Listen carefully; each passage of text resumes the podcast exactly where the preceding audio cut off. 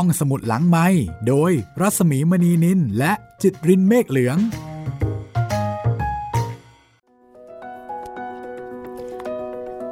กลับเข้าสู่ห้องสมุดหลังไม้กับตอนที่สองค่ะ ของหนังสือนายกตลอดการโจโฉค่ะ สวัสดีครับพี่หมีครับ สวัสดีคุณจิตริน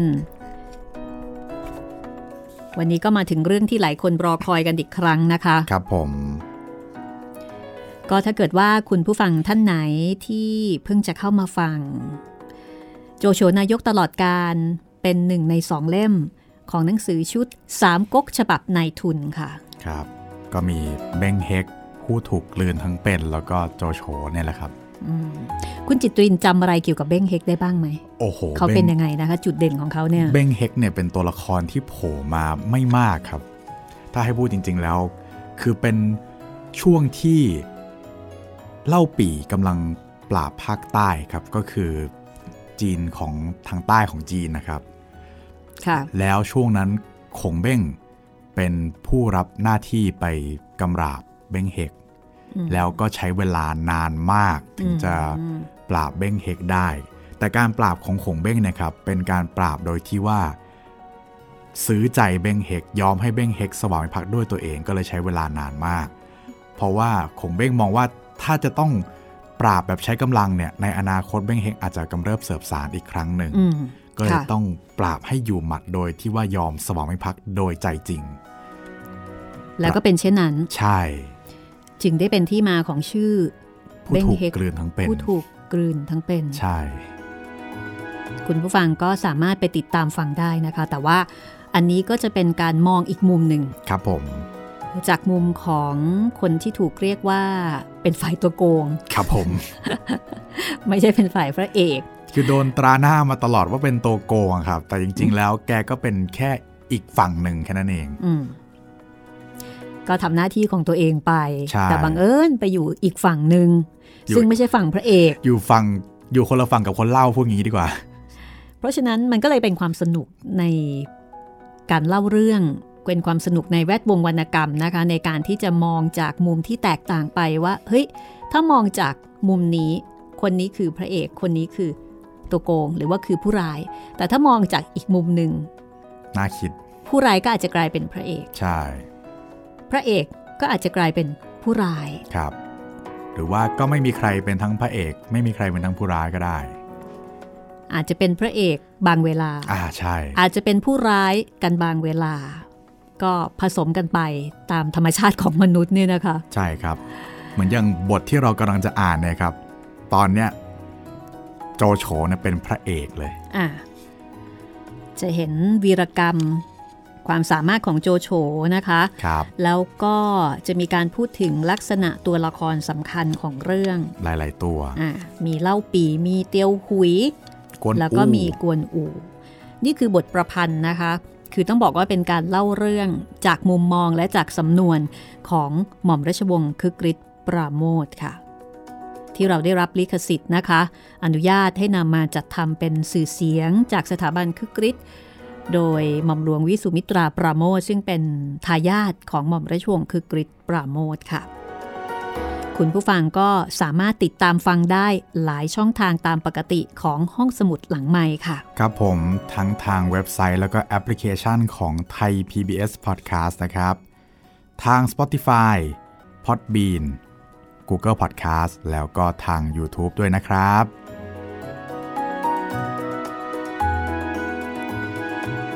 เอาละค่ะ ถ้าพร้อมแล้ว เราจะไปรู้จักกับโจโฉให้ดียิ่งขึ้น และตัวละครอื่น ๆ ด้วยค่ะ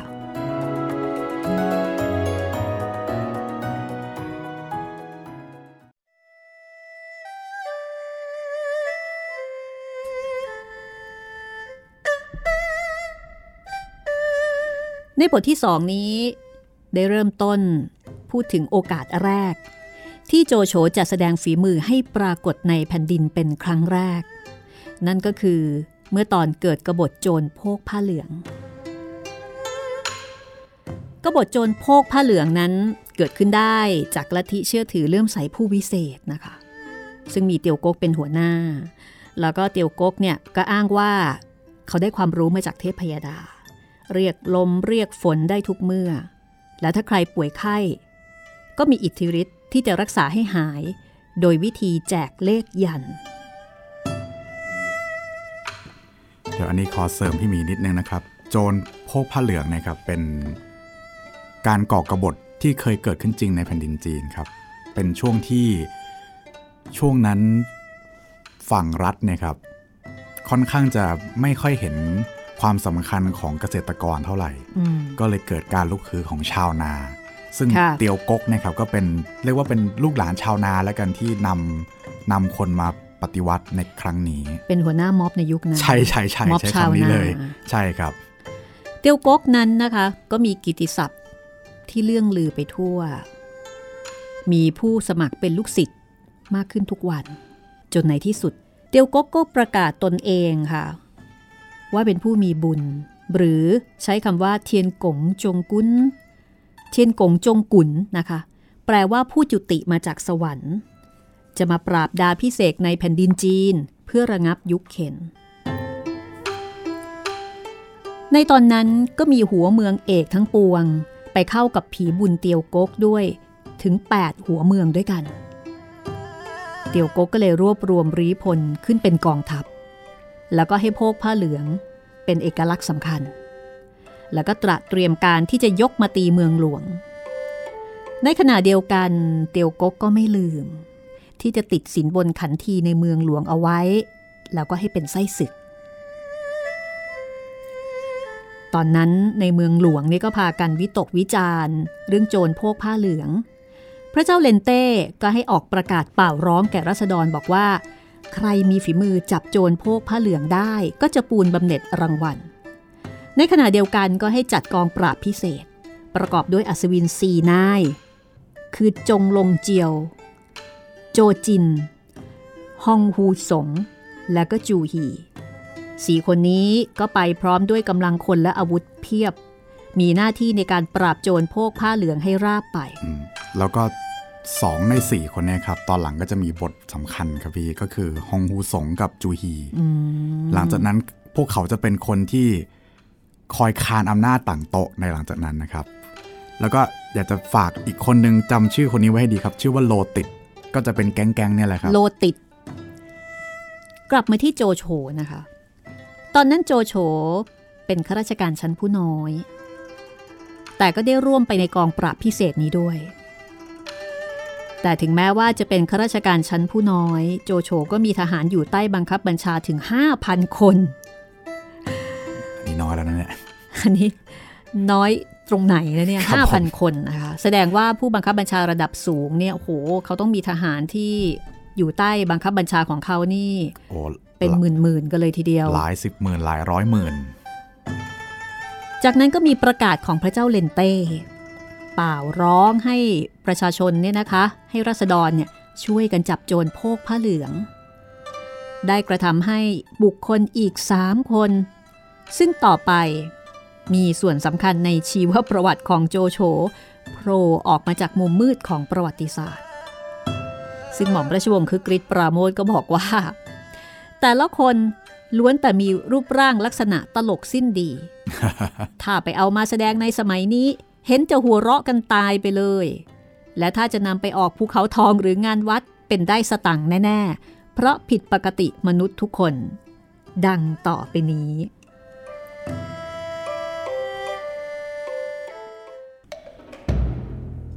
คนหนึ่งนั้น ชื่อว่าเล่าปี ลักษณะรูปร่างสมบูรณ์ สูงประมาณห้าศอกเศษ หูยาวถึงบามือยาวถึงเข่า หน้าขาวดังสีหยวก ฝีปากแดงดังชาติแต้ม จักสุช่ำเลืองไปเห็นหู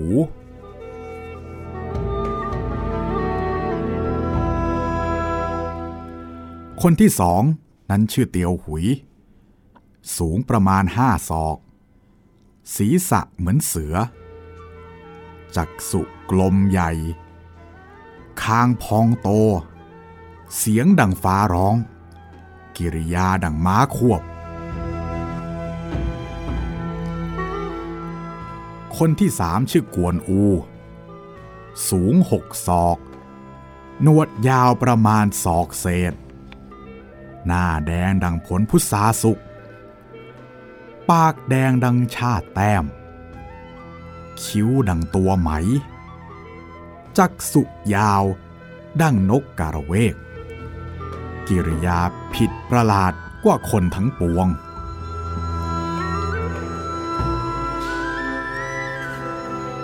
หม่อมราชวงศ์คึกฤทธิ์ปราโมทก็บอกว่าคนทั้งสามนี้เนี่ย พอเข้ากันแล้วเป็นหนังการ์ตูนเลย และถ้าหากได้กลับมาเป็นนักการเมืองสมัยนี้แล้ว นักเขียนภาพล้อเนี่ยรักตายเลยแซวง่ายใช่ไหมครับ เขียนง่าย ปกตินักเขียนการ์ตูน เวลาเขาจะเขียนล้อบรรดานักการเมืองและคนมีชื่อเสียงเขาจะต้องจับเอาลักษณะเด่นของ Character คนคนนั้นใช่ไหมอ่าครับ ใครที่มีหน้าตามีจุดเด่นปากหนาตาใหญ่หูเล็กหูอะไรอย่างเงี้ยครับก็ก็จะเขียนง่ายหน่อย อันนี้ก็น่าจะเขียนง่ายมากเลยนะคะ มีเอกลักษณ์โดดเด่นมาก ทุกคนเลย และคนทั้งสามนี้เองค่ะ ในการต่อมาก็ได้กลับกลายมาเป็นปฏิปักษ์ตัวสำคัญของโจโฉ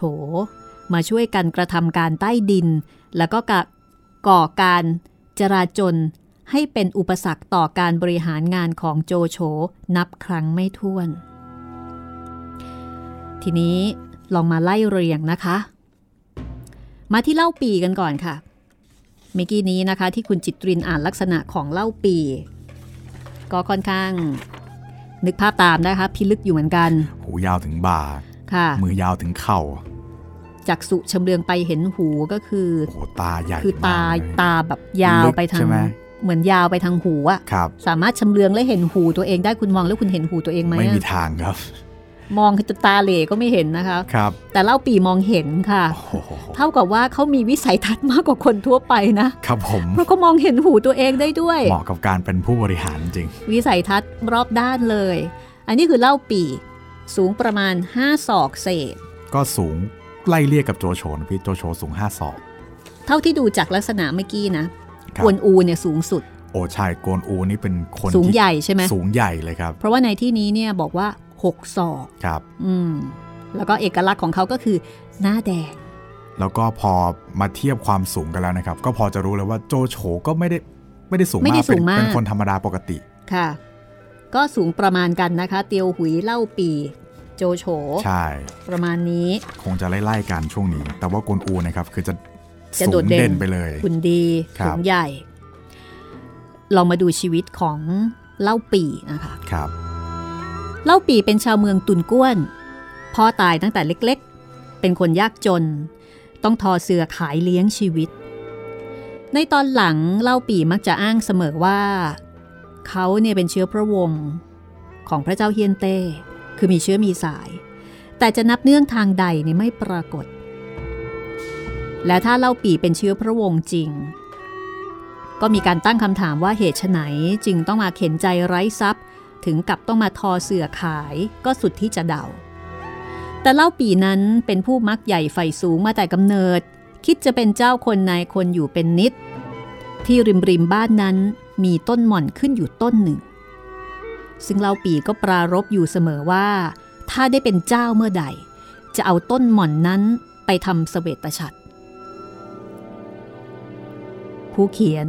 คือหม่อมราชวงศ์คึกฤทธิ์ก็บอกว่า คำปรารบของเล่าปีเนี่ยแสดงให้เห็นน้ำใจของเล่าปีว่ามีได้คิด แต่เพียงทนุบำรุงแผ่นดิน หรือช่วยปราบยุคเห็นให้บ้านเมืองได้เป็นสุข คือไม่ได้มองแค่นี้ แต่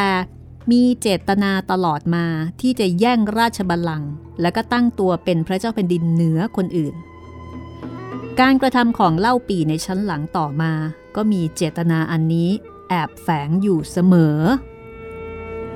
จริงๆ จุดนี้นี่ผมเห็นด้วยมาก ๆ เลยครับ เพราะว่าตอนแรกเนี่ยถ้ามองว่าเราปีเป็นพระเอกก็จะโอเค เป็นพระเอกที่อินโนเซนต์มาก แต่ว่าพอมาพิจารณาการกระทำดีๆเอ๊ะอันนี้แกล้งโง่หรือเปล่า แต่จุดนี้คุณจำได้ใช่ไหมจุดที่ปรารบบอกว่าเมื่อใดได้เป็นเจ้ามีอำนาจเนี่ยจะเอาไอ้ต้นหม่อนเนี่ย ไปทำสวเอาไปยทำชัดเสวตฉัตรในภาษาจีนนี่ไม่แน่ใจก็คงประประมาณว่าเป็นเครื่องประกอบยศอ่าครับนะแต่ก็แสดงให้เห็นว่ามีมักแย่ไฟสูง มีเป้าหมายอ่ามีความฝันตรงนี้ครับนะคะฉะนั้นเล่าปีจึงร่วมมือกับใครไม่ได้จริงจัง ต้องแยกอยู่ต่างหาก เพราะเล่าปีคิดถึงประโยชน์ของตนมากกว่าประโยชน์ของแผ่นดินมาเสียแล้วตั้งแต่เริ่มแรก คือมันมีคนเคยพูดไว้ว่าเล่าปีเนี่ยเป็นคนที่เข้าแก๊งไหนหัวหน้าตายหมดครับพี่อ๋อ มาจากอันนี้นี่เอง ใช่ครับ เหมือนประมาณว่าตอนแรกไปอยู่กับ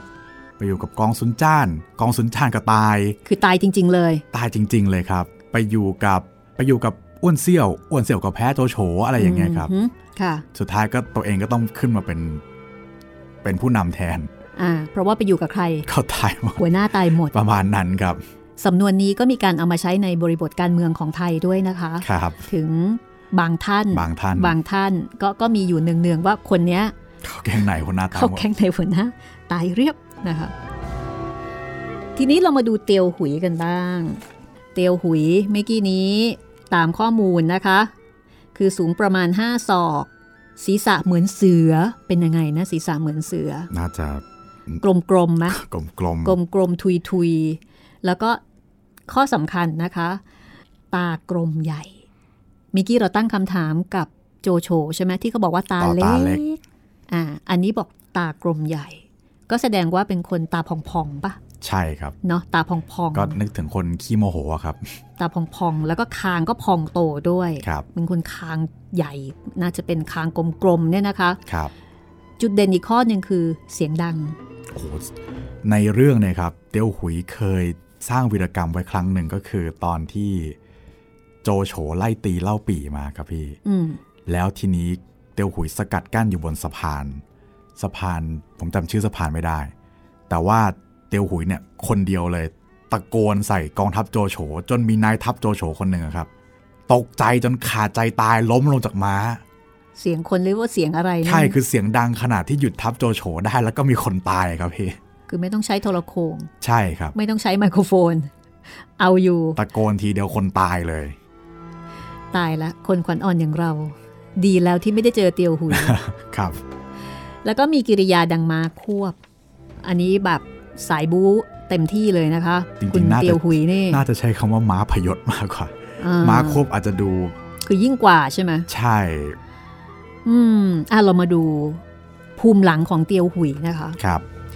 เตียวหุยมีชื่อเต็มว่าเตียวหุยเอ็กเต็ก ในที่นี้ค่ะ หม่อมราชวงศ์คึกฤทธิ์นะคะ ก็ใช้ภาษาบ้านๆบอกว่าอาชีพเป็นเจ๊กขายหมูนะคะอ๋ออยากให้ของจองหรือเปล่าครับ สงสัยเอ็กเต็กแล้วก็เป็นเจ๊กขายหมู แต่ว่าอันเนี้ยมันเป็นคำที่คนไทยสมัยก่อนอาใช้ใช้เรียกอยู่แล้วไม่คือไม่ได้เป็นการก็ไม่ได้เหยียดเป็นเชิงดูถูกแต่ครับเหมือนกับเป็นคำบ้านๆแต่ว่าร่ำรวยนะขายหมูจนรวย มีเลือกสวนไร่นามากครับ แล้วก็เปิดร้านขายเหล้าขึ้น มาเอ่อเหมือนกับว่าพอขายหมูร่ำรวย ต่อยอดกิจการอะก็มาเปิดร้านขายเหล้าขึ้นอีกตามครับหลัง เตี้ยวหุยนั้นไม่ใช่คนมีสกุล คือมีเงินก็จริง แต่ว่าขาดการศึกษา มีตังค์แต่ว่าที่บ้านไม่ได้เป็นคนที่เอ่อเขาเรียกว่าอะไรนะ มีชาติมีตระกูลอะไรเงี้ยไม่ใช่ครับไม่ได้มาจากสายตระกูลขุนนาง ก็เป็นคนบ้านๆใช้คำนี้ได้ไหม เป็นคนบ้านๆ เป็นเศรษฐีบ้านนอกอย่างนี้ป่ะพี่ ก็น่าจะประมาณนั้นนะ คือเป็นพ่อค้าครับเป็นคนอยู่ในตลาด อยู่กับผู้คนขายหมูเสียงก็ต้องแบบโบกเวกอ่าโวยวายใช่ใช่ไหมใช่คุณอยู่ในตลาดอะมันต้องชงเชงหน่อย อ่า เวลาที่เรานึกถึงแม่ค้าสมัยนี้ เราก็จะนึกถึงว่า เฮ้ย ถ้าจะเถียงเนี่ยอย่าไปเถียงกับแม่ค้าเขานะครับเถียงไม่ชนะหรอก นี่มองเห็นที่มาที่ไปของเตียวหุยแล้วนะคะ ซ้อมมาเยอะ เพราะฉะนั้นไม่แปลกใจเลยค่ะเตียวหุยนั้นกิริยาวาจาหยาบคายสามหาว ครับผม มุทะลุดุดันอยู่เป็นนิด การที่เตียวหุยมารู้จักเล่าปี เพราะเห็นเล่าปียืนอ่านประกาศจับโจรโพกผ้าเหลืองอยู่ค่ะ เตียวหุย เห็นเล่าปียืนอ่านประกาศ อยากจะรู้เนื้อความ แต่ทีนี้ตัวเองเนี่ยอ่านหนังสือไม่ออก ไม่ได้เรียนหนังสือนะคะมัวแต่ขายหมูขายเหล้าก็ไปถามเล่าปี ส่วนเล่าปีก็ยินดีที่จะคบกับเตียวหุย เพราะถึงแม้ว่านิสัยส่วนตัวของเตียวหุยจะไม่น่าคบเพียงใดก็ตาม เลือกสวนไร่นา ร้านขายหมู ร้านขายสุราของเตียวหุยนั้นน่าคบอยู่ไม่น้อย และเตียวหุยนั้น ก็เป็นคนโง่ เคยแต่พะโล้หมูจริงๆ ไม่เคยคบใคร พอที่เล่าปีจะต้มให้สุกไปเพื่อประโยชน์ของตนเองก็ได้ อันนี้พูดตรงเลยทีเดียว อันนี้คือสำนวนของท่านเลยนะคะ ครับ ผมเคยคิดมานานแล้วว่าจริง ๆ แล้วที่อุตส่าห์ทนเตียวหุยมาได้เนี่ยเพราะว่าเป็นคนมีเงินคอย support เล่าปีได้ ไม่งั้นคงอืมคงไม่ทนกับคนแบบนี้หรอก คือเรียกว่าเป็นกระเป๋าเงิน ใช่ ถ้าเป็นพักการเมืองยุคนี้เนี่ยก็จะมีบางคนที่น้ำเลี้ยงใช่ไหมพี่อ่าเป็นทอดน้ำเลี้ยงครับประชาชนอาจจะเห็นว่า เอาไอ้นี่ไว้ทำไมเออเอามาทำไมอะพูดจาอะไรก็เป็นประเด็นทุกทีเลย ไม่เห็นจะแบบ เป็นประโยชน์อะไรเลย แต่คนคนนี้ก็ยังอยู่ในจุดนั้น ๆ ได้อยู่ตลอดเวลา เตียวหุยก็อาจจะประมาณนั้นไหม ใช่ น่าจะลักษณะนั้นมีเลคบประโยชน์บางประการนะคคะรับ ลองมาดูกวนอูกันบ้างค่ะ กวนอูอย่างที่เราคุยกันนะคะ สูงหกศอกค่ะ สูงใหญ่มาเลย หนวดยาวประมาณศอกเศษ หนวดยาวมากด้วย ใช่ครับ แล้วหนวดเนี่ยกวนอูห่วงมากเลยนะครับ ถึงขั้นมีเขาเรียกว่าถุงคลุมหนวดของตัวเองครับโอ้พี่โหค่ะ คือรักษาหนวดเท่าชีวิต โอ้ใช่ครับหวงแหน แล้วก็เราอาจจะเคยได้ยินสำนวนนะคะว่า หน้าแดงยังกับกวนอู เพราะฉะนั้นเอกลักษณ์ของกวนอู ที่หลายคนแม้ไม่ได้อ่านสามก๊กก็นึกออกก็คือแกต้องหน้าแดง หนวดยาวหน้าแดง แล้วปากแดงด้วยครับ คิ้วสวยนะคะ บอกคิ้วดังตัวใหม่อื้อหือจักษุยาวดังนกกระเวก ตาสวยด้วยนะคะครับ กิริยาผิดประหลาดกว่าคนทั้งปวง อันนี้ต้องถามคุณจิตรินว่าเขามีกิริยาท่าทางประหลาดยังไงบ้าง เมื่อพูดถึงคุณกวนอูเนี่ย จริง ๆคำว่ากริยาในที่นี้อาจจะไม่ได้หมายถึงการกระทำครับ อาจจะหมายถึงลักษณะลักษณะท่าทางบุคลิกใช่อะบุคลิก แกจะเป็นคนที่จริงจังกับหลาย ๆ เรื่องอืมฮึแล้วก็ ทำอะไรทำจริงนะครับอืมลักษณะนี้จะเอ็นเอียงไปทางทำก่อนคิดเสียมากกว่า แต่ว่าการกระทำเนี่ยทำไปด้วยความหวังดีทั้งนั้น เป็นคนใจร้อนบุ่มบ่ามประมาณนั้น โอ้โห จริงๆ ถ้าไม่มีเตียวหุยนี่ก็เป็นคนที่ใจร้อนมากนะครับ แต่เตียวหุยนี่คือร้อนแบบ 10 เต็ม 10กดอูอืมน่าจะสัก 7 8 นะครับ อืม ค่ะ ลองมาดูข้อเขียนของหม่อมราชวงศ์คือกริชนะคะครับ ท่านบรรยายอย่างนี้ค่ะ ส่วนกวนอูบุรุษคนที่สามนั้นปรากฏว่าเป็นผู้ร้ายฆ่าคนตายหนีอาญาแผ่นดินอ่าใช่ จึงได้มาพบกับเล่าปี อันหนึ่ง ชื่อกวนอูนั้นก็เป็นชื่อใหม่ ชรอยจะเป็นชื่อปลอม เพราะชื่อเดิมของกวนอูนั้นชื่อหุนเตี้ยง แต่กวนอูนั้นเป็นคนมีปมเด่น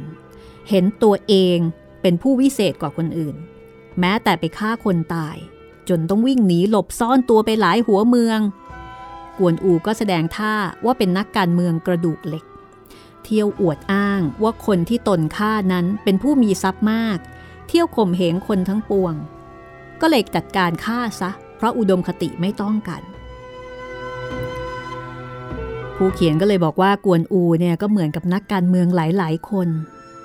บางทีถูกยิงหรือว่าต้องเข้าคุกเข้าตาราง เพราะความผิดตนเองแท้ๆ แต่ก็ถือโอกาสเปลี่ยนเคราะห์กรรมของตนนั้น ให้กลายเป็นบุญญาพินิหาร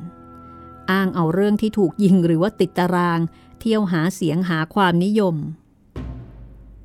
ความจริงถ้าจะพูดไปแล้ว การที่บำเพ็ญกรณีจนในที่สุด ตัวต้องเข้าตารางนั้น ก็ไม่เห็นจะยากเย็นอะไรนัก หากเพียงค้านตลอดการหรือพานตลอดศก ประเดี๋ยวเดียวประตูคุกก็เปิดรับอยู่ ชอบคำนี้จังเลยนะคะครับค้านตลอดการพานตลอดศก และการที่นักการเมืองจะเข้าคุกนั้น ก็มิได้ทำให้ใครดีขึ้น นอกจากตัวนักการเมืองผู้นั้นเอง หน้าที่ผู้ปกครองแผ่นดินไม่ว่ายุคใดสมัยใดจะพึงสังเกตไว้ว่า การจับนักการเมืองเข้าคุกนั้น เป็นการไร้ประโยชน์ ไม่ใช่เป็นการลงโทษ และนักการเมืองส่วนมากในโลกนี้ หลังจากที่ได้ผ่านคุกตารางมาแล้ว มักจะเจริญใหญ่โตถึงขนาด กลับมาที่เล่าปีกับเตียวหุยค่ะครับสองคนนี้พอพบกันแล้วพูดจากันเป็นที่ถูกใจ ที่ถูกใจเล่าปี เพราะเตียวหุยพูดว่า จะเป็นนายทุนให้แกเล่าปีนั่นในการที่จะคิดการใหญ่กันต่อไป มีเงินนะคะครับ เล่าปีกับเตียวหุยก็เลยพากันเข้าร้านเหล้าตามธรรมดาของผู้ที่จะคิดการใหญ่ไปนั่งกินเหล้ากินกันไปคุยกันไป ทีนี้ในขณะที่นั่งกินเหล้ากันอยู่ค่ะ คิดการใหญ่กันอยู่ กวนอูก็เดินเข้ามา แล้วก็บอกกับผู้ขายว่า เอาสุรามาขายจงเร็ว เรากินแล้วจะรีบไปอาสาแผ่นดินแหมถึงขนาด บอกคนขายแบบนี้เลยนะ ประกาศตัวครับประว่ากาศตัวเลยว่ากินแล้วจะไปไหน ก็กวนอูเนี่ยเป็นผู้ที่มีปมเด่น เรื่องนี้ปรากฏชัดเจน แม้จะเรียกสุรามากิน ก็จะต้องอวดอ้างต่อไปว่ากินแล้วจะไปอาสาแผ่นดิน อันนี้ก็เลยเป็นประเด็นนะคะที่ทำให้เล่าปีเนี่ยเริ่มสนใจในตัวกวนอู ก็ชวนเข้าไปนั่งกินเหล้าด้วยกันค่ะอมพออ่านถึงตรงนี้ ท่านคึกฤทธิ์ทำให้ผมคิดได้อย่างหนึ่งครับว่า จริง ๆ แล้วกวนอูนี่ก็เป็นคนที่อวดอ้างตัวเองบ่อยเหมือนกันนะอืมในในตลอดเรื่องที่ผ่านมานะครับกวนอูแกจะชอบคิดว่าสิ่งที่ตัวเองคิดเนี่ย ถูกต้องอืมแล้วก็ชอบใช้คำว่าเป็น ค่าแผ่นดินอะไรอย่างเงี้ยครับ ใช้คำพวกเนี้ยบ่อยมากเลยสำหรับกวนอูอืมเพราะปกติแล้ว เวลาที่เราจะไปสั่งอาหารหรือว่าสั่งเหล้าเนี่ย คนโดยทั่วไปก็แค่สั่ง อ่าใช่ ก็ไม่จำเป็นจะต้องไปบอกว่า เอามาเร็วๆเสร็จแล้วเนี่ยจะรีบไปอาสาแผ่นดิน หรือว่าจะรีบไปทำประโยชน์เพื่อส่วนรวมอะไรเงี้ยก็จะไม่ค่อยพูดกันครับแต่อันนี้ก็แสดงว่าเหมือนกับต้องการจะให้คนอื่น รับรู้ด้วย เหมือนกับมีการโวเล็กๆ ในความดีใช่ที่ตัวเองจะทำใช่ไหมครับ ทีนี้พอเล่าปีชวนเข้าไปนั่งกินเหล้ากวนอูก็คุยโวต่อไปอีกเป็นอันมากถึงความเก่งกล้าสามารถของตนเล่าปีได้ฟังแล้วก็เลื่อมใส เตี้ยวหุยก็เลื่อมใสเช่นเดียวกัน เพราะเล่าปีนั้นมีความมักใหญ่ใฝ่สูง ต้องการลาบยศวาสนาและชื่อเสียงทุกอย่าง แต่เล่าปีก็รู้ตัวเอง ว่าตัวเองเนี่ย ไม่มีฝีมือ มีหนำซ้ำเป็นคนค่อนข้างขี้ขลาดตาขาวอีกด้วย อันนี้เป็นการมองจากฉบับนายทุนนะคะครับผมโอ้โหเล่าปีเสียหายเลยค่ะครับ นอกจากจะไม่มีฝีมือแล้ว ยังขี้ขลาดตาอีกขาวอีกโอ้โหแต่จริงๆ เรื่องไม่มีฝีมือเนี่ยเป็นใช้คำว่าเรื่องจริงก็ได้นะครับ ในบรรดาสามพี่น้องสามคนเนี่ยซึ่งซึ่งเนี่ย ต่อไปเนี่ยสามคนเนี้จะสาบานเป็นพี่น้องร่วมสาบานกันอ่าฮะค่ะ เป็นคนที่ฝีมืออ่อนที่สุด อืมฮึแต่ถ้ามองในด้านดี คือถ้ามองในมุมเล่าปี ถ้าเราเป็นพวกเล่าปีนะครับ ก็จะมองได้ว่าเล่าปีเป็นผู้บริหารที่เก่ง อ๋อใช่ ผู้บริหารที่เก่งไม่จำเป็นต้องเก่ง ไม่จำเป็นต้องมีฝีมือ มีลูกน้องเก่ง แต่ใช้คนเป็น อ่า อ่า ตัวเองไม่เก่งหรอกแต่ใช้คนเก่งได้ อันนี้มองในแง่ดี ครับ แต่ถ้ามองในอีกแง่มุมหนึ่ง อย่างฉบับในทุนก็บอกว่า โอ้ย อีไม่มีฝีมือ หลอกใช้ อีขี้ขลาดด้วยเออเล่าปีได้เตียวหุยมาคนหนึ่ง ก็นับว่าสิ้นกังวลไปได้บ้างในเรื่องทุนทรัพย์ เพราะว่าเตียวหุย สมัครจะเป็นนายทุนหนุนหลัง คราวนี้มาเจอกวนอูท่าทางแข็งแรงโผงผางดี เล่าปีก็คิดจะคบด้วย ก็เท่ากับเล่าปีมีแขนสองข้าง มีแขนซ้ายมีแขนขวา ยังขาดอยู่แต่มันสมอง ซึ่งจำต้องจะหาต่อไป เพราะมันสมองหรือสติปัญญาความรู้นั้น เล่าปีก็ไม่มีเช่นเดียวกัน จบกันเลยนะคะ ฉบับนี้ครับ เล่าปีเอ้ยหากเล่าปีมาเกิดในเมืองไทยปัจจุบัน พื้นความรู้เพียงอ่านออกเขียนได้เท่านั้น จะทำมาหากินอะไรก็ไม่ได้เลย ต้องสมัครเป็นผู้แทนรัษฎร มิฉะนั้นต้องอดตาย เราจะหยุดเอาไว้ตรงนี้ก่อนค่ะ ครับ เดี๋ยวช่วงหน้ากลับมาพิจารณาประวัติของโจโฉแล้วก็เล่าปีในเบื้องแรก เพื่อเปรียบเทียบกัน โจโฉกับเล่าปีนะคะ ลองดูสิว่าถ้ามองจากมุมของโจโฉเราจะเห็นอะไรที่เป็นมุมใหม่ของเล่าปีบ้าง สักครู่ช่วงหน้าค่ะ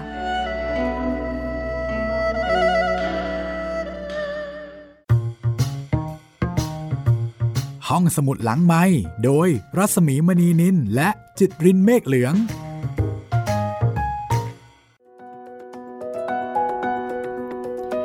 แค่เริ่มต้นก็สนุกแล้วนะคะ กับการตีความในมุมมองของสามก๊กฉบับนายทุน มองจากมุมของโจโฉถ้าเป็นทวิตเตอร์อันนี้ก็ต้องติดแฮชแท็กทีมโจโฉเล่าปี ก็จะแย่หน่อยๆนะคะ ครับ โอ้โหนี่นี่ขนาดเริ่มเพิ่งเริ่มต้นนะครับเนี่ย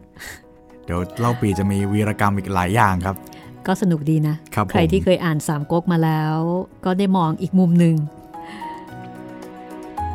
คุณกำลังติดตามสามก๊กฉบับในทุนค่ะ เป็นการตีความและการมองจากอีกมุมหนึ่ง ซึ่งตรงข้ามกับมุมที่เราคุ้นเคย ฉบับที่ชื่อว่าโจโฉนายกตลอดกาลบทประพันธ์ของหม่อมราชวงศ์คึกฤทธิ์ปราโมทค่ะ คือต้องบอกเป็นการเล่าเรื่องที่สนุกมาก ใช่ มีการ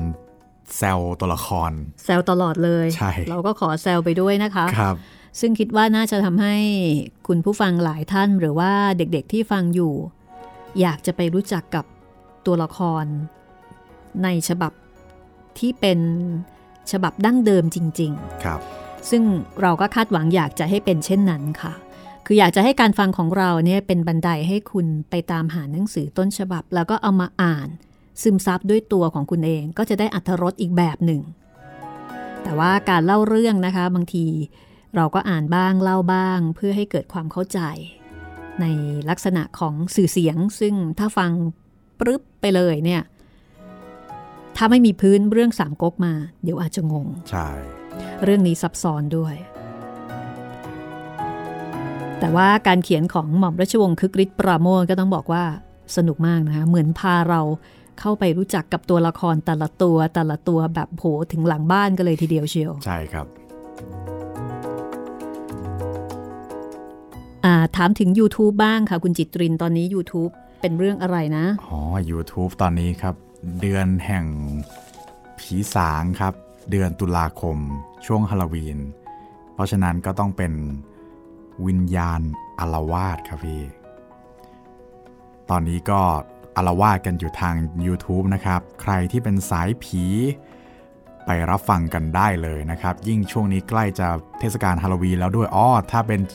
คนที่ฟังณตอนนี้ก็น่าจะผ่านฮาโลวีนมาแล้ว แต่ก็กลับย้อนไปฟังได้นะครับ วิญญาณอารวาสทาง YouTube นะครับผลงานของออัธจินดาในตำรวจนักเขียนค่ะครับเป็นเรื่องสั้นจบในตอนแล้วพี่ๆค่ะ ฟังง่ายๆ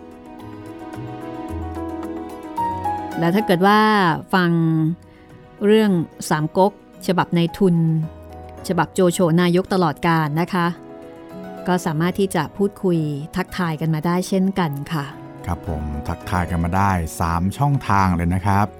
ทั้งทางแฟนเพจ Facebook ไทย PBS Podcast แฟนเพจของพี่มีรัศมีมณีนินแล้วก็ทาง YouTube นะครับ คอมเมนต์ไว้ใต้คลิปที่ฟังได้เลย ละถ้าพร้อมแล้ว เดี๋ยวเราไปกันต่อเลยนะคะ ไปรู้จักกับโจโฉเล่าปี แล้วก็เตียวหุยให้มากขึ้น จากมุมมองของฉบับสามก๊กฉบับในทุนค่ะ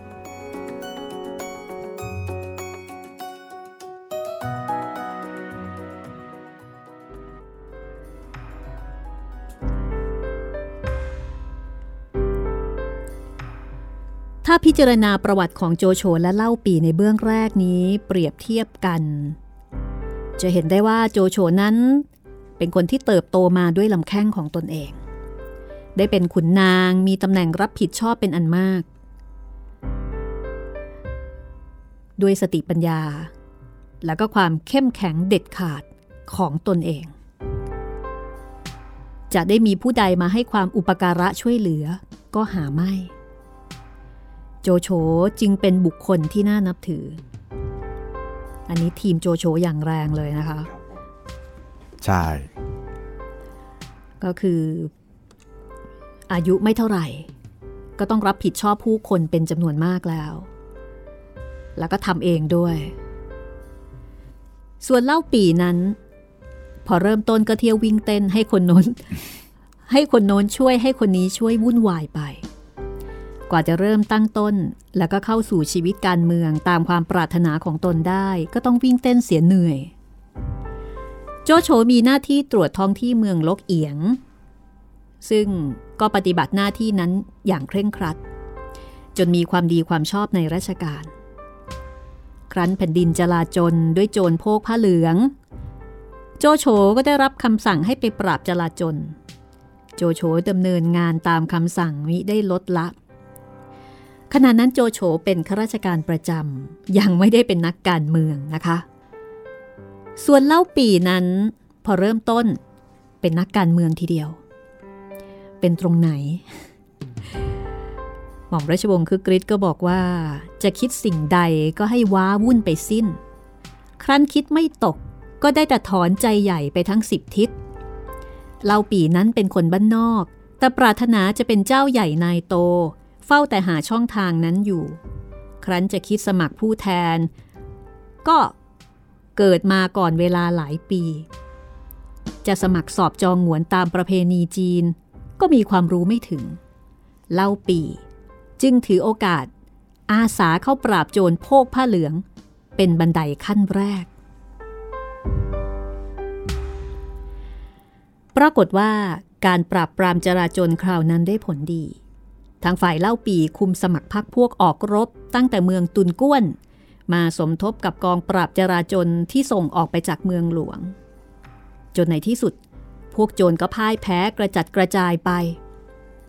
แผ่นดินจีนก็ค่อยสงบราบคาบลง คราวนี้แม่ทัพในกองทุกคน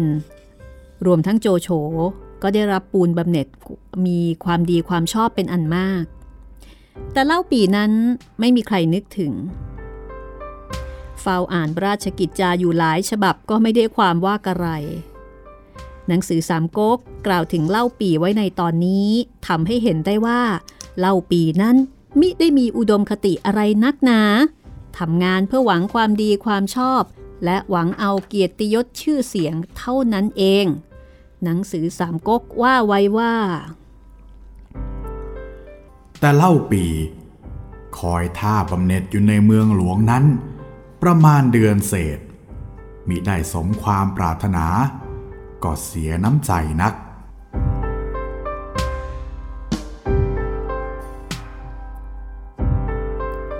ในเบื้องแรกนั้น โจโฉก็เป็นแต่เพียงตั้งหน้ารับราชการโดยสุจริต ไม่ได้คิดเล่นการเมือง เพราะว่าโจโฉนั้นรับราชการอยู่ด้วยความหวังที่จะก้าวหน้าพร้อมบริบูรณ์ ไม่มีเหตุเกิดขึ้นที่จะทำให้โจโฉต้องพลาดหวังหรือว่าน้อยอกน้อยใจ ถึงกับจะต้องลาออกจากราชการไปเล่นการเมือง มีการเปรียบเทียบบอกว่าอย่างเช่นบางคนเนี่ยอยากเป็นเพียงอธิบดี พอเขาไม่ให้เป็นก็ลาออกจากราชการไปสมัครเป็นผู้แทนรัษฎร คิดเป็นนายกรัฐมนตรีเอาส่ง หรือเช่นเล่าปีซึ่งเป็นคนขาสติปัญญาความรู้ความสามารถ รู้จักแต่ทอเสือขาย ถ้าไม่เล่นการเมืองก็ไม่มีหวังได้เป็นใหญ่เป็นโตกับเขาในชาตินี้ แต่โจโฉนั้นถึงไม่ต้องการเล่นการเมืองเลย ก็จะต้องได้ดีในราชการอย่างไม่มีปัญหา เพราะความรู้ความสามารถมีอยู่พร้อม จะพูดด้านชื่อเสียง หากโจโฉมิได้เข้ารับราชการหรือเกี่ยวข้องกับการเมือง โจโฉก็ยังจะเป็นคนที่มีชื่อเสียงปรากฏอยู่ในแผ่นดินจีนโด่งดังไม่แพ้ใคร เพราะโจโฉเป็นกวีชั้นเยี่ยมคนหนึ่งของประเทศจีน สามารถแต่งโครงสี่ด้วยอักษรสี่ตัวได้ไพเราะสละสลวยนัก จนมีชื่อเสียงปรากฏอยู่ตราบเท่าทุกวันนี้ หาตัวจับได้ยาก ฉะนั้นโจโฉจึงไม่ได้มีเหตุใด ๆ ที่จะเข้าไปเล่นการเมือง แต่ใครเลยจะไปฝืนโชคชะตา ใครเลยจะไปหลีกเลี่ยงพรมลิขิต เมื่อโจโฉไม่เล่นการเมือง การเมืองก็กลับมาเล่นเอาโจโฉเข้า โดยมีเหตุการณ์แวดล้อม และสมัครพักพวกชักนำไป เรื่องความเก่งกาจด้านกวีของโจโฉนะครับ ได้ถ่ายทอดทาง DNA ด้วยนะพี่ จะมีลูกคนหนึ่งเป็นลูกคนที่สามของโจโฉชื่อว่าโจสิทธ์นะครับ เป็นยอดกวีของยุคในเรื่องสามก๊กเลย แล้วโจโฉนี่ถือเป็นยอดกวีด้วยไหม จริง ๆ เรียกว่าเป็นคนที่แต่งเก่งคนหนึ่งดีกว่าครับ แต่ว่าก็ไม่ได้ถึงขั้นขั้นเป็นยอดกวีขนาดนั้น อาจจะเป็นเพราะว่าบทบาทด้านอื่นอ่ามันโดดเด่นกว่า ใช่ เพราะฉะนั้นก็เท่ากับว่า คือเป็นคนที่ได้ทั้งบุญ แล้วก็ได้ทั้งบูด้วยนะ ใช่ครับ จริงๆ โจโฉเป็นคนเก่งรอบด้านครับ เพิ่งทราบเหมือนกันนะคะว่าโจโฉเนี่ยเป็นกวีด้วยใช่คนที่จะเขียนบทกวีได้ก็ต้องเป็นคนที่มีจิตใจที่ช่างสังเกตละเอียด แล้วก็ต้องมีทักษะการใช้ภาษาที่เก่ง ครับ ชอบประโยคที่บอกว่าไม่เล่นการเมืองนะ แต่การการเมืองมาเล่นมาเล่นเอา แล้วก็มีเหตุการณ์แวดล้อมสมัครพักพวกชักนำไป คือโยงเข้ามาเกี่ยวกับเรื่องของการเมืองได้ตลอดเลยนะคะ สุดท้ายก็ต้องมาเกี่ยวฉันได้ค่ะ ในขณะนั้นพระเจ้าเลนเต้เริ่มประชวรแล้วก็มีพระอาการหน้าวิตก ปัญหาเรื่องการสืบราชบัลลังก์จึงเป็นปัญหาการเมืองเรื่องใหญ่ พระเจ้าเลนเต้นั้นมีโอรสสององค์ องค์แรกชื่อว่าหองจูเปียน เกิดจากอัครมเหสีนางหัวเฮา องค์ที่สองชื่อหองจูเหียบ เกิดด้วยนางองบีหยิน พระสนมเอก นางองบีหยิน มารดาของจูเหียบนั้นต้องโทษถึงชีวิต แต่นางตังไทฮอผู้เป็นมารดาพระเจ้าเลนเต้ ก็ได้เอาของจูเหียบไปเลี้ยงไว้โอรสพระเจ้าเลนเต้ทั้งสององค์นี้ต่างมีผู้สนับสนุนทั้งสองฝ่าย ฝ่ายที่สนับสนุนหองจูเปียนก็คือพวกขุนนาง มีโฮจิน ผู้เป็นพี่ชายของนางโฮเฮาเป็นหัวหน้า ในกลุ่มนี้มีโจโฉรวมอยู่ด้วย ในฐานะขุนนางผู้น้อย ที่ไม่ได้สำคัญอะไรนัก ส่วนผู้ที่สนับสนุนหองจูเหียบนั้น ได้แก่พระพันปีหลวงตังไทฮอซึ่งเป็นผู้เลี้ยงดูมา และข้าราชการสำนักหลายคน คือเกณฑ์หวนขันทีผู้ใหญ่ แล้วก็ขันทีที่มีอิทธิพล อีก 10 คนเป็นกำลัง นี่แหละครับ ตรงนี้แหละครับ อันนี้ใช่ไหมที่คุณบอกว่าแก๊งขันที ใช่สิบคันที แล้วก็ตรงนี้เดี๋ยวผมขอเสริมนิดนึง คือตอนนี้มันจะแบ่งฝั่งเป็นสองฝั่งครับ มีคนที่อยากให้หงจูเปียนเป็นอ่าฮ่องเต้กับคนที่อยากอยากได้หงจูเหียบเป็นฮ่องเต้เอาง่ายๆก็คือฝั่งฝั่งเมียกับฝั่งแม่ยาย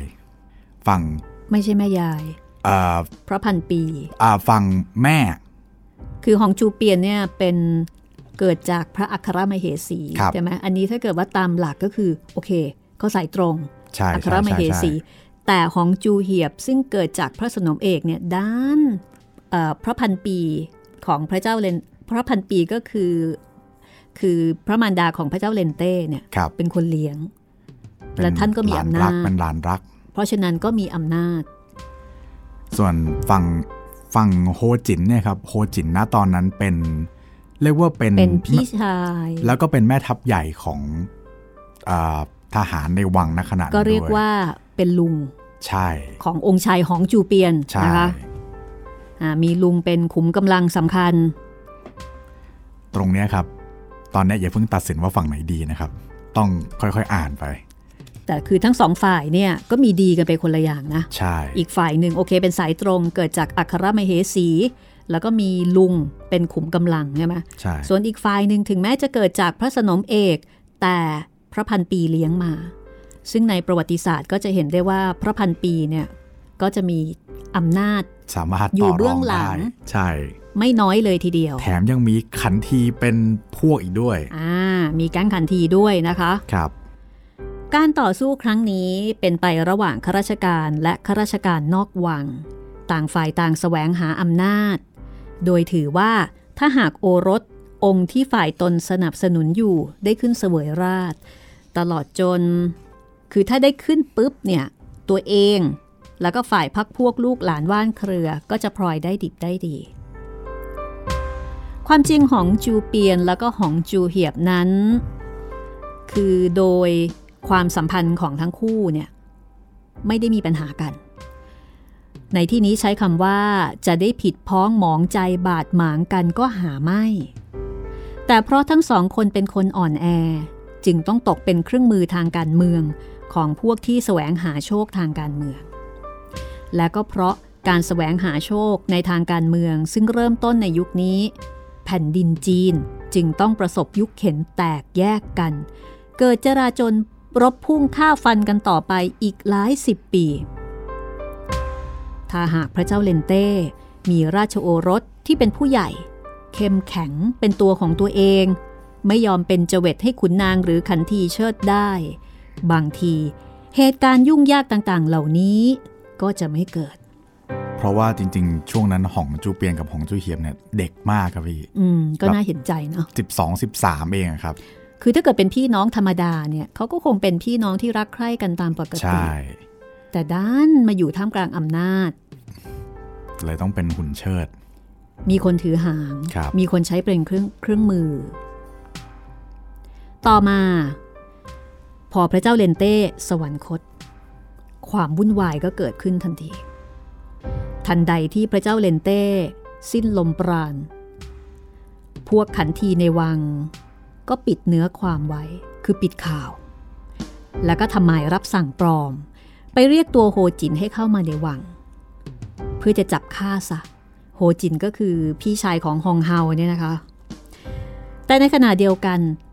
สายลับของโฮจินที่อยู่ในวัง ก็รีบเก็บเนื้อความ มาบอกโฮจินไว้ก่อนว่าเอ้ย อันนั้น fake news ครับพอขันทีส่งหมายรับสั่งปลอมออกมาจริง ๆ โฮจินก็อึกอักอยู่มิได้ว่าประการใด โจโฉซึ่งอยู่ณที่นั้นด้วย จึงต้องตัดสินอย่างเด็ดขาดขึ้นมาในขณะนั้นว่า ต้องทำรัฐประหารทันทีโฮจินก็คล้อยตาม โฮจินก็สั่งให้อ้วนเซียว คุมทหารห้าพันเข้าไปในวัง แล้วก็จับพวกขันทีที่เป็นอีกฝ่ายหนึ่งเนี่ยฆ่าเสีย จากนั้นก็สถาปนาหองจูเปียนขึ้นเป็นกษัตริย์ อวนเซียวก็ไปทำตามคำสั่ง คือคุมทหาร ทลายพระราชวังเข้าไป แล้วเชิญเสด็จหองจูเปียนออกมาให้ขุนนางถวายบังคม คุณจิตรินอธิบายอ้วนเซียวหน่อยสิอ้วนเซี่ยวเนี่ยเป็นตระกูลอ้วนเนี่ยเป็นตระกูลใหญ่ครับพี่อืมฮึของค่ะยุคนั้นเลย เป็นตระกูลที่มีหน้ามีตา แล้วก็ตัวอ้วนเซี่ยวเนี่ย มีน้องชายคนหนึ่งชื่อว่าอ้วนสุดชื่ออ้วนสุด ใช่ไม่แต่ไม่ได้แบบตัวอ้วนสุดนะครับหมายถึงสกุลอ้วนโอครับเค อ่าอ้วนเซี่ยวเนี่ยเป็นเพื่อนร่วมรุ่นของโจโฉเลย รับอืมราชการใกล้ ๆ กัน มีตำแหน่งหน้าที่ใกล้ ๆ กัน นี่ไงคุมทหารห้าพันเหมือนกันเลย ใช่ใช่ไหมแต่ว่าอ้วนเซี่ยวเนี่ยจะมีแต้มต่อก็คือตัวเองเกิดมาในตระกูลใหญ่อ๋อครับ แล้วก็อย่างหนึ่งโจโฉนะครับ จริง ๆ ชื่อเดิมของโจโฉเนี่ยไม่ได้สกุลโจครับจำจำนามสกุลเก่าไม่ได้แล้ว แต่ว่าคนที่รับโจโฉมาเลี้ยงนะครับ สกุลโจก็เลยต้องอืมเป็นโจโฉ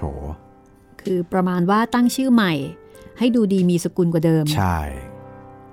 เปลี่ยนชื่อนะคะ ครับผม ก็อ๋อผมจำได้แล้วว่าเอ๊ะเมื่อกี้มาแล้วก็ลืมไปอีกแล้ว เดี๋ยวผมนึกคุณได้แล้วผมบอกแล้วกัน ได้ เก็บไว้ก่อนก็ได้ ครับผม อ่า ชื่อเดิมของโจอ๋อโฉแฮหัวครับแฮหัว ชื่อแฮหัวนามเออสนามสกุลแฮหัวอ๋คอรับแซ่ใช่แซ่แซ่และชื่อจำได้ไหมจำไม่ได้ครับแต่สกุลเนี่ยแฮหัวแน่นอน เพราะฉะนั้นลูกน้องของโจโฉนะครับจะมีสกุลโจกับสกุลแฮหัวเยอะ อ๋อ ครับ ก็คือได้สองสกุลเลยทั้งสกุลใหม่ แล้วก็สกุลเก่าของตัวเองด้วย ใช่ ทีนี้กลับมาที่เหตุการณ์ในพระราชวังนะคะ ครับ พอหองจูเปียน ได้ขึ้นครองราชย์คือจริง ๆ ตอนนั้นยังนะครับ คือเชิญเสด็จ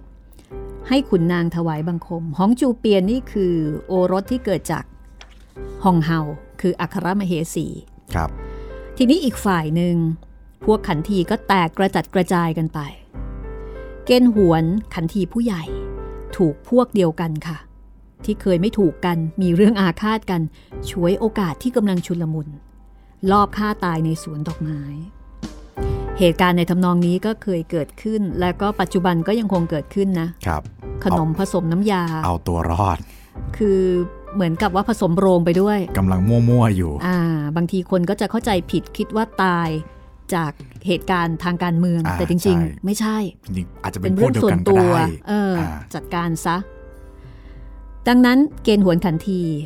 ก็ถูกลอบฆ่า เหลือแต่ขันทีสิบคนที่มีเตียวเหยียง เป็นหัวหน้า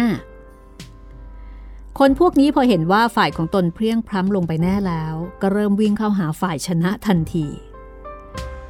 เข้าไปเฝ้านางโฮเฮา น้องสาวของโฮจิน แล้วก็ฝากเนื้อฝากตัว รับอาสา รับราชการ แล้วก็ออกตัวบอกว่า โอ้ย ไม่ได้รู้เห็นเรื่องราวอะไรมาแต่ก่อนเลยข้างฝ่ายนางโฮเฮาหรือว่าฮองเฮาที่เป็นอัครมเหสีเนี่ยเป็นคนชอบประจบสอพรอ อพวกขันทีที่เป็นมือเก่าในการสอพรอคือมีทักษะมี skill ในเรื่องนี้สูงมากครับมาพูดจาถูกเส้นศพอารมณ์ก็รับเอาไว้เป็นพวกพ้อง ให้คนไปตามตัวโฮจินเข้ามาว่ากล่าว มิให้ทำอันตรายแต่ มิให้ทำอันตรายแก่ขันทีทั้งสิบคนนั้น โฮจินเป็นคนใจง่าย ก็รับคำเหตุแห่งความยุ่งยากในแผ่นดินจีน ก็อุบัติขึ้นนับตั้งแต่วาระนั้น จริง ๆ มีคนวิเคราะห์ไว้ว่าจริง ๆ โฮจินเนี่ยเกรงใจครับ เพราะว่าน้องสาวตัวเองเป็นถึงแบบ เป็นอัครมเหสี ใช่ แล้วก็ในอนาคตก็ต้องขึ้นไปเป็นพระพันปีเนาะพี่ก็เลยรู้สึกว่า เออเราอย่าขัดใจน้องสาวตัวเองเลยดีกว่า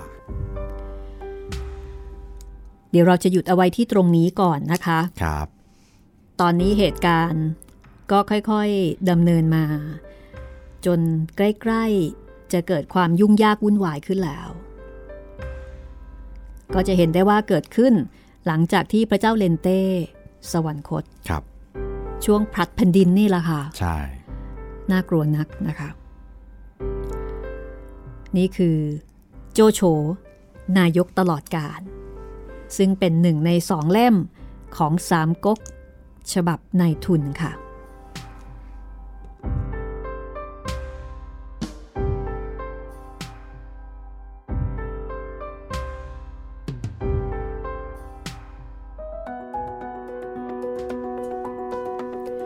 เป็นยังไงบ้างคะคุณผู้ฟังคะ ใครที่ไม่เคยฟังสามก๊ก ไม่เคยอ่านสามก๊กมาก่อนเลยนะคะ ได้ยินแต่เขาเล่าลือเล่าว่า ก็อาจจะเอาเรื่องนี้เนี่ยมาเป็นเรื่องที่นำคุณเข้าสู่วงการของสามก๊กก็ได้นะคะ เป็นเป็นหลักไม้เป็นหลักไม้แล้วก็เป็นทางลัด ตอนนี้ก็รู้จักตัวละครสำคัญสำคัญหลายตัวแล้วนะคะครับตอนนี้ขาดใครล่ะคะสำคัญสำคัญก็ขาดขงเบ้งอ่ารอนิดนึงนะคะ โอ้โห จริง ๆ อาจจะต้องรอนสักพักนานเลยไหมครับพี่สักพักเลยครับพี่ตอนนี้ก็รู้จักเล่าปีโจโฉอ่าเตียวหุยกวนอูไปก่อน ครับ จริงๆจำแค่ 4 ตัวนี้ไปก่อนครับ ที่เหลือนี่เดี๋ยวจะไม่มีบทแล้วครับ อันนี้สปอยนิดนึง ก็ทำให้เห็นภาพ ที่มาของความวุ่นวาย ว่าเกิดขึ้นได้อย่างไรครับ และถึงแม้ว่า เรื่องนี้เนี่ยเป็นเรื่องที่เกิดขึ้นในประเทศจีน บริบททางการเมืองอาจจะแตกต่างกันไป เพราะว่าในยุคนั้นก็เป็นยุคที่เรียกว่า สมบูรณาญาสิทธิราชนะคะ ราชาธิปไตย แต่ว่าการเมืองเนี่ยมันมีอยู่ทุกที่นะใช่คนมากกว่าสองคนนี้ก็เกิดการเมืองได้แล้ว ครับ แม้ว่าไม่ได้อยู่ในแวดวงการเมือง แต่ว่าในที่นี้อยู่ในท่ามกลางอำนาจ เพราะฉะนั้นการเมืองก็ต้องมาละค่ะ ครับเอ่อคุณจิตรินที่เคยอ่านสามก๊กมาแล้ว ก็จะสามารถเพิ่มเติมข้อมูลนะที่จะทำให้เราเข้าใจตัวละครแล้วก็เรื่องราวบางบางจุดบางส่วนได้ชัดเจนยิ่งขึ้นครับ ส่วนดิฉันเองนะคะ ก็เป็นคนที่เคยดูอ่านแบบผ่านๆแต่ไม่ได้อ่านแบบลงลึกครับ ดิฉันก็จะเป็นตัวแทนของคนโดยทั่วไปที่ถามโดยที่เราเนี่ยเพิ่งจะเคยรู้จักกับตัวละครต่างๆ แบบลงลึกว่าใครเป็นใคร ใครเป็นยังไง ไม่ว่าจะเป็นโจโฉเล่าปีนะคะ รู้แต่ว่าเล่าปีเนี่ยเป็นพระเอกครับ โจโฉเนี่ยอีเป็นตัวโกงนะคะอืมชั่วมากอ่าเวลานึกถึงอะไรที่มันไม่ค่อยดี ใจร้อนโหดร้าย เราก็จะนึกถึงโจโฉเตียวหุยอะไรประมาณนี้ อันนี้ก็รู้แบบเผินครับๆก็เป็นอันว่าเอ่อเราเดินทางไปด้วยกัน เดินทางเข้าไปสู่แผ่นดินจีนในยุคสามก๊กแต่ว่าไปในมุมมองของ โจโฉนะคะครับไปเป็นทีมโจโฉค่ะ เล่าโดยหม่อมราชวงศ์คือกริชปราโมทนะคะ ซึ่งสนุกมาก ๆ ค่ะ ต้องบอกว่าในส่วนที่อ่านให้คุณได้ฟังนี้เป็นมุมมองของคุณชายคือกริชนะคะ ที่ท่านมองในมุมของโจโฉแต่ถ้าเกิดไปอ่านสามก๊กจริง ๆ อันนั้นคือมองในมุมเล่าปี ใช่ ของหลอกวันจงค่ะ ก็จะอีกมุมหนึ่ง เอาละวันนี้หมดเวลาแล้วค่ะสำหรับตอนต่อไปนะคะ เดี๋ยวเราจะได้รู้จักผมคิดว่าตัวละครสำคัญอีกตัวน่าจะโผล่มาแล้วครับตังโต๊ะเหรอคะตังโต๊ะอ่าตังโต๊ะนี่ก็ดังนะ โอ้โหนี่นี่เป็นตังโต๊ะอีกตัวหนึ่งที่ทำให้เรื่องต่างๆของสามก๊กเนี่ยเกิดเป็นสามก๊กขึ้นได้เลยอ่าเพราะว่าคุณตังโต๊ะเนี่ยนะคะ ติดตามต่อไปค่ะ กับตอนที่3 ของสามก๊กฉบับในทุน โจโฉนายกตลอดการ บทประพันธ์ที่สนุกมากนะคะ มีเสน่ห์มากของหม่อมราชวงศ์คึกฤทธิ์ปราโมทวันนี้เราสองคนลาไปก่อน สวัสดีค่ะ สวัสดีครับ